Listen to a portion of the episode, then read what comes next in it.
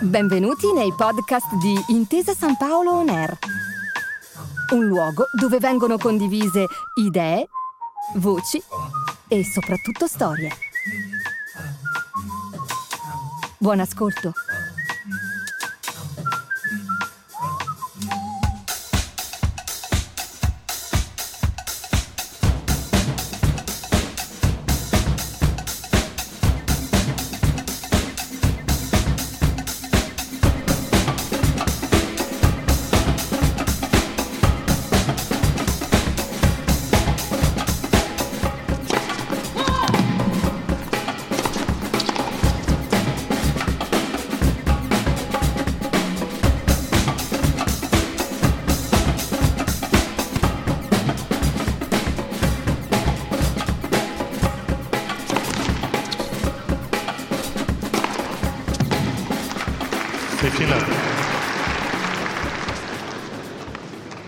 È la bacchetta che sceglie il suo mago, signor Potter, non viceversa. C'è qualcosa di mistico, di innaturale, persino di insondabile nel rapporto tra un campione ed il suo attrezzo di lavoro. Tuk, tuk, swish! Quasi come una pallina da tennis che continua a sbattere tra il terreno e la racchetta alla ricerca della melodia perfetta. La storia del tennis, che di quello stesso attrezzo ha fatto leggenda, è un concentrato di rivoluzioni copernicane, di ribaltamenti e di scoperte che, dalla seconda metà dell'Ottocento a oggi, hanno dato forma allo sport che amiamo. A partire ovviamente dalle racchette, estensione materiale e fisica di un qualcosa di intangibile, di eterno, la capacità innata dei grandi campioni di dare un contorno alle proprie idee, di metterle a terra, proprio vicino alla linea, come un dritto vincente. In collaborazione con il Museo della Racchetta, questo è Tuk Tuk Swish il podcast che d'ogni racchetta ha fatto un racconto. Episodio 4 Acciaio e magia. In questo podcast ti racconto il meglio del tennis e le storie dei grandi tennisti. Puoi trovare tanti altri contenuti originali sui protagonisti delle prossime Intesa San Paolo Next Gen ATP Finals e Nitto ATP Finals su tennis.intesasanpaolo.com. Telaio in acciaio al cromo molibdeno, anima visionaria, costruita sul sapere dei giganti del cielo, il tocco finale di una mano incantata. Signore e signori, ecco a voi la racchetta che ha scombussolato il mondo, quella che ha preso a dritti e rovesci lo status quo e quella che per prima ha resa esplicita la più grande verità dello sport, che nulla è fatto per restare, ma tutto viene creato solo per spingere la storia un po' più in là, in attesa del prossimo grande innovatore. Il nome di René Lacoste è di quelli che da soli bastano a comprendere la grandezza di un racconto, la ricchezza dei suoi dettagli, la bellezza dei suoi capitoli. Tennista, stilista, imprenditore, genio e visionario. Sono troppe le sue qualifiche per pensare di riassumerle in un semplice elenco, freddo e puntuale. Dietro il trascorrere della sua vita si sono alternate magia e intuizione, nel continuo inseguirsi degli affari del campo e di quelli dell'industria. Nato a Parigi nel 1904, René era figlio di un costruttore d'automobili e forse è proprio da lui che ha ereditato il gusto del fare, l'emozione del progetto. Sposò un'altra atleta, la golfista Simone Lachaume, generando quattro figli che, immaginiamo, forti di un corredo genetico di tutto rispetto, saranno stati dotati di una certa inclinazione per lo sport. Papà René vinse tre volte il Roland Garros due volte Wimbledon e due volte gli US Open, il tutto condensato tra il 1925 e il 1929. Per un decennio, i rampanti anni venti, quasi interamente griffato Lacoste e griffato Francia. Basti pensare, ad esempio, che insieme ai suoi quattro compagni, i famosissimi Brugnon, Cochet e Borotra, vinse la Coppa Davis per sei anni di fila, portando i galletti, soprannominati Savant Sandir, i quattro moschettieri, sulla vetta del tennis mondiale.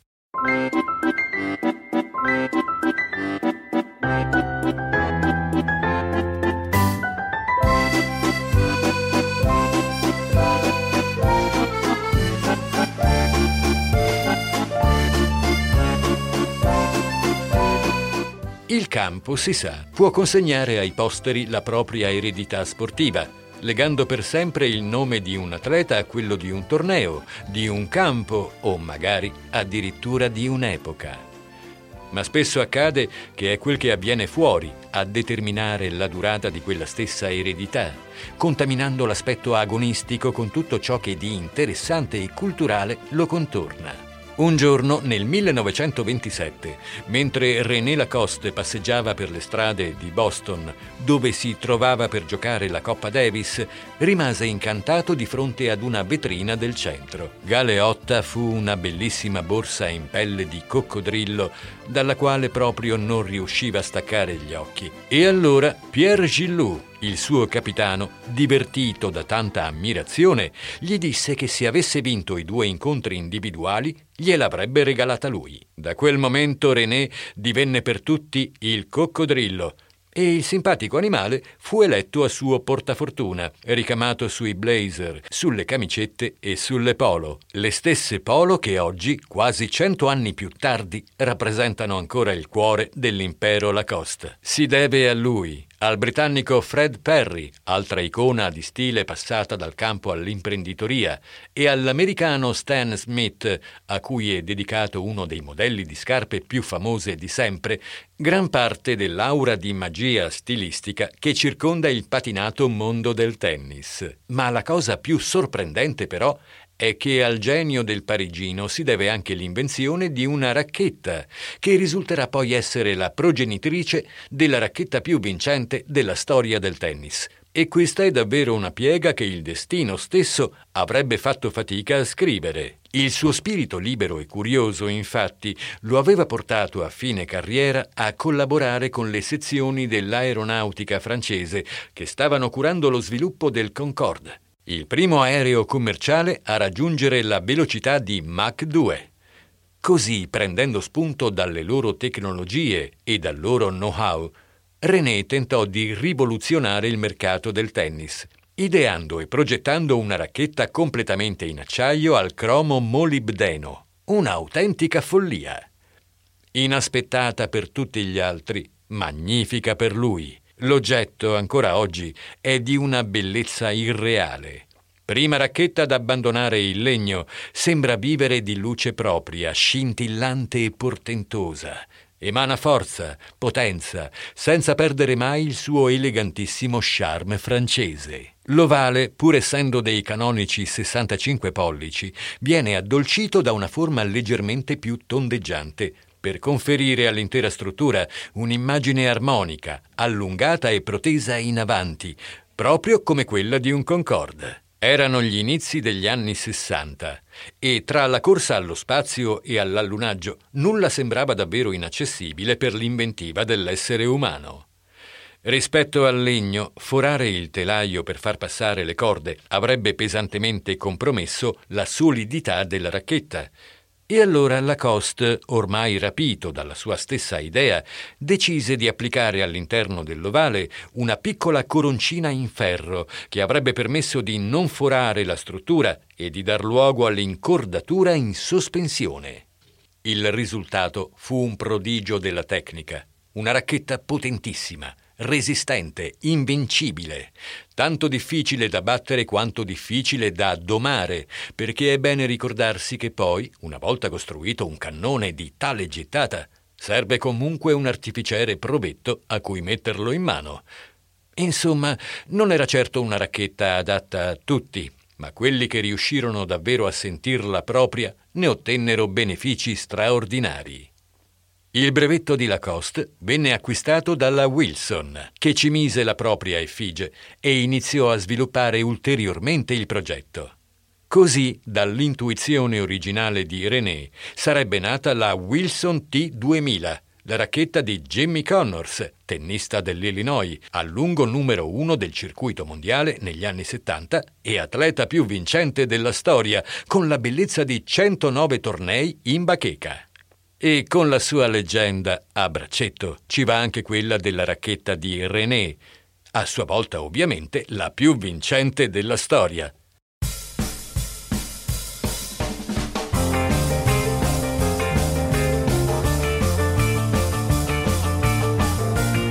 E alla fine il bello dello sport e il bello del tennis sta tutto qui, nell'incastro tra narrativa e intuizione tra talento e idea, che molto spesso si esprime in slanci di genio e miracoli della creatività. Quello delle racchette è un ambiente molto particolare, nel quale ognuno entra dalla porta che preferisce ed è libero poi di muoversi liberamente, come in un grande labirinto in costruzione, dove tutti sono liberi di inventare la strada di casa. E se nel caso di Lacoste il primo istinto fu quello di cambiare il materiale del telaio, ci furono molti altri luminari che si concentrarono invece su parti differenti dell'attrezzo, come ad esempio le corde, che dell'intera racchetta probabilmente rappresentano l'anima. Si passò pian piano dalle corde di budello alle fibre sintetiche, anche se ovviamente esistono ancora oggi atleti che non rinuncerebbero mai al materiale organico, capace di offrire una maggior sensibilità al tocco, un feeling impossibile da replicare. Il gioco divenne talmente veloce e potente, gli atleti così tecnici e performanti, che ad un certo punto iniziarono a comparire anche dei veri e propri professionisti, la cui specialità era soltanto e soltanto si fa per dire, quella di affiancare i tennisti nella scelta della corda perfetta, personalizzando tutte le loro scelte. Il primo e il più famoso tra tutti fu l'americano Warren Bosworth, per tutti semplicemente il mago di Boz, per la sua innaturale capacità di sentire le corde e i desideri degli atleti, riuscendo sempre a combinare il matrimonio perfetto. La corda è l'estensione della fiducia per un tennista e anche il più piccolo cambiamento di pressione, di umidità, di aggancio sul telaio o di qualsiasi altro parametro rischia di scombussolare questo precario equilibrio. Al giorno d'oggi, all'inizio dei grandi tornei, per esempio, i tennisti sono soliti scegliere la macchina incordatrice e l'addetto incordatore tra quelli messi a disposizione dall'organizzazione, per poi non cambiarlo più fino a quando restano in gioco, perché anche la sensibilità e il tocco dell'individuo hanno un impatto sulla creazione della racchetta perfetta. Così, a partire dal 1970, un americano del Rhode Island, Warren Bosworth, il mago, iniziò ad emergere come consigliere privato dei migliori tennisti in circolazione, per i quali sapeva preparare strumenti perfetti. Sceglieva la corda giusta in base al brand, al telaio, allo stile del giocatore, al momento dell'anno, all'umidità. Era un vero esperto, in grado di sussurrare alle corde e di aiutare i campioni dell'epoca a trovare la propria dimensione e il proprio spirito. Aveva uno stile tutto suo e una tecnica unica, impossibile da replicare. Quando Ivan Lendl giocava da una parte del pianeta e Boz era dall'altra, pare che si sentissero telefonicamente, che Lendl facesse cadere un pesetto sulle corde e che il mago, attraverso il telefono e uno strano strumento di sua invenzione, fosse in grado di capire esattamente la perdita di tensione della corda rispetto a quando era stata montata. Allora preparava una spedizione, scegliendo i budelli giusti dal suo speciale laboratorio refrigerato e li faceva volare fino al campo dove avrebbero dipinto dritti e rovesci, di prima qualità.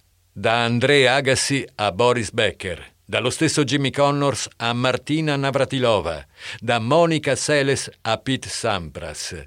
Tutti, o quasi, i miti del tennis prima o poi bussarono alla porta del mago di Boz o della sua compagnia, cercando di trovare con lui la combinazione perfetta per spingersi oltre i propri limiti.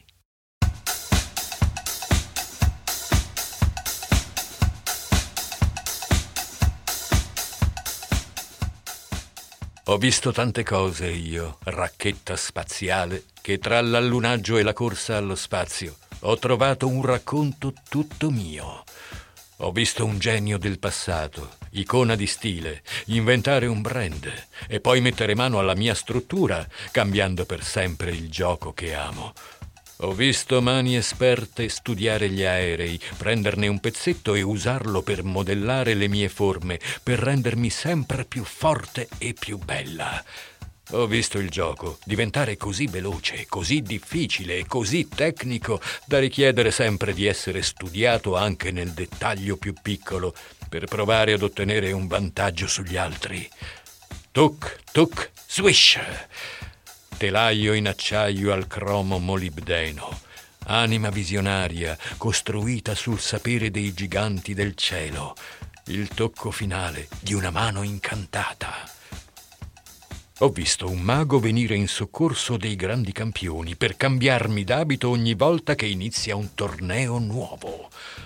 E ho visto il progresso prendere parte alla creazione, alla ricerca e alla scoperta, trovando sempre un modo per rendermi vecchia, prima ancora che mi abituassi ad essere sempre la migliore sul mercato. Tuc, tuc, swish!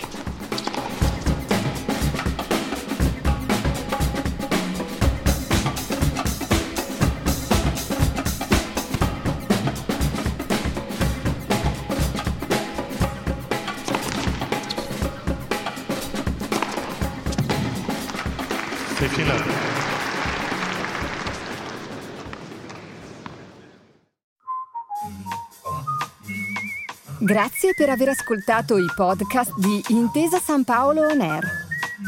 Al prossimo episodio.